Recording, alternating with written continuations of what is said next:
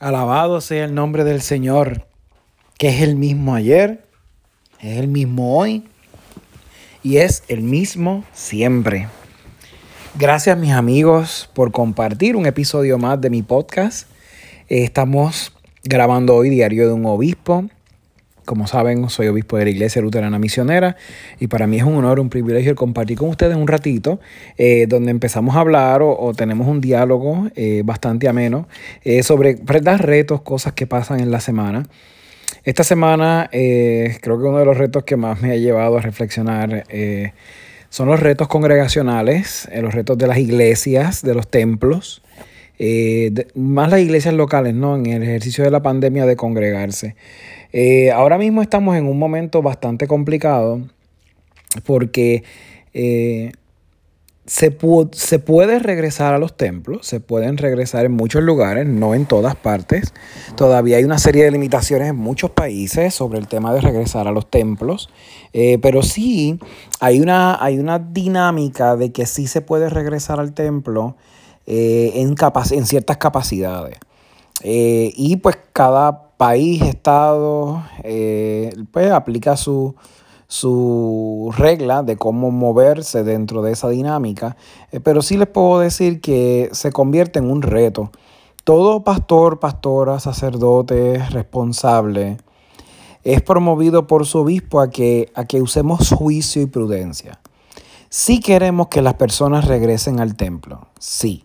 Y yo creo que es importante porque aquí viene uno de los retos más grandes estamos desarrollando o estamos siendo eh, arrastrados a una cultura de indiferencia ante congregarse en el templo, alabar a Dios en el templo, sino buscar refugios personales o buscar refugios eh, o cualquier verdad excusa para no congregarse, para no adorar, para no eh, clamar a Dios. Y yo creo que es importante eh, que empecemos a visualizar o empecemos a ver eh, que las cosas no, eh, no funcionan de esa manera. Y ese es el peligro de seguir dilatando el proceso de regresar al templo para continuar la adoración, para continuar la alabanza desde el templo.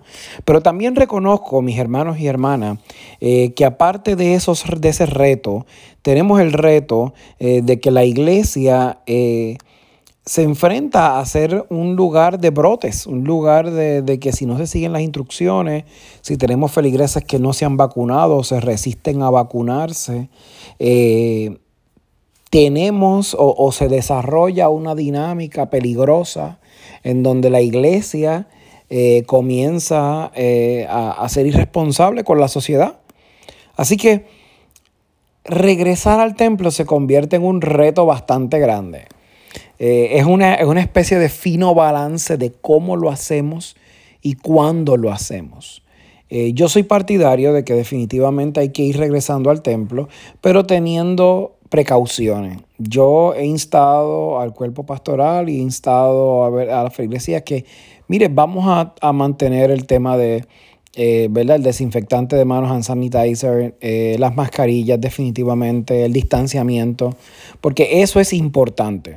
Es importante mantener la distancia, es importante mantener, eh, eh, evitar los contactos, es importante el uso de las mascarillas, porque yo creo que mientras no alcancemos un número razonable de vacunación, necesitamos por todas las vías eh, mantenernos en una visión bastante clara eh, de que hay que proteger y hay que proteger a todos y a todas. De nada nos sirve seguir congregándonos si al final del día las personas se van muriendo, porque creamos brotes, porque se van contagiando de virus con estas nuevas cepas que se están dando. Pero también el seguir alimentando o fomentando eh, la dinámica de que, mira, no vamos a, vamos a hacerlo todo virtual y, y nunca nos vamos a congregar, pues yo creo que eso es un problema. Y eso es un serio problema porque, porque vamos a seguir dilatando procesos. Y yo creo que dilatar procesos no es lo correcto, no es lo saludable en este momento, sino que yo creo que llegó a un momento en donde nosotros tenemos que ser coherentes con lo que estamos predicando y con lo que estamos haciendo. Así que yo creo que es un fino balance eh, y sé que es un reto bien grande porque Bueno, yo, yo, yo le diría que hay otros tantos retos. Estamos hablando de que cuando los templos son gigantes, son grandes, eh, hay que darle mantenimiento a los templos, hay que, si son varios servicios, varias misas, varios cultos, entre cada uno de ellos hay que darle desinfección y mantenimiento. Hay una serie de retos y complicaciones que definitivamente la iglesia se enfrenta. Pero yo creo que a pesar de ello es sumamente importante proteger la vida de todos los feligreses, de todos los que estamos de una manera u otra eh, haciendo alguna función dentro de la iglesia. Así que es un fino balance que hay que empezar a armonizar. También yo creo que hay que crear conciencia entre la feligresía, que está bien la parte virtual y, y yo puedo entender que estamos llegando a muchas más personas, pero sigo teniendo resistencia a que ese sea el único vehículo. Y hay personas que le encanta eh, estas experiencias de, de, por ejemplo, en la congregación de San Juan, la noche de Taizé, de alabanza y adoración, una noche bien linda. Eh, le gusta verla de manera virtual, pero eso ir al templo un viernes, como que muchas excusas. Pero al final del día, yo creo que sencillamente es una experiencia eh, de dejadez y de pereza, porque ¿qué me cuesta levantarme e ir allí una vez al mes, por ejemplo, cuando son las noches de Taizé? Así que si en algo tan sencillo no podemos ir, imagínense las excusas que se están presentando para no ir a congregarse los domingos.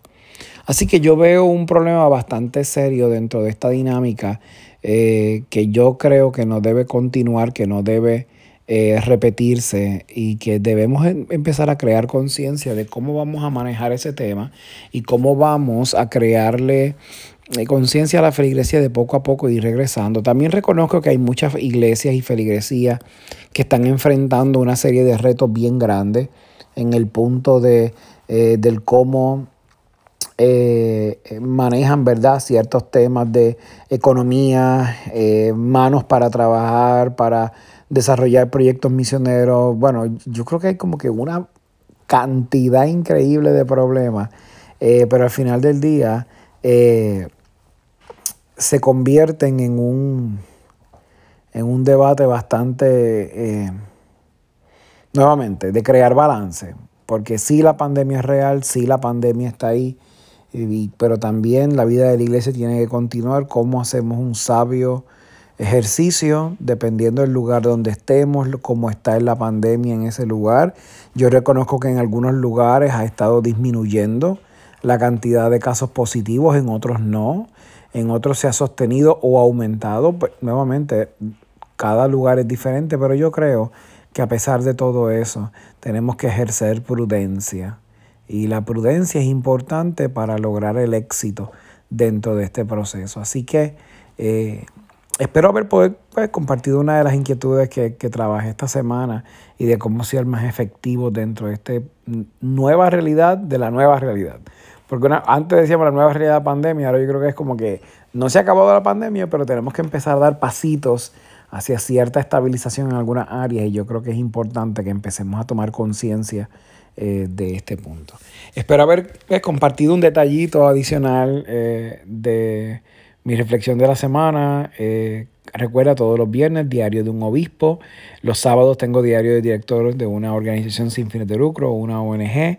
Además de otras cositas que vamos a seguir compartiendo en nuestras redes sociales, en, en las aplicaciones, en todas las herramientas que estamos desarrollando para continuar proclamando la palabra de Dios. Que el Señor les bendiga abundantemente y derrame su bendición sobre ustedes, sobre los suyos y que siempre, siempre en su hogar esté el espíritu del amor. Que el Señor les bendiga.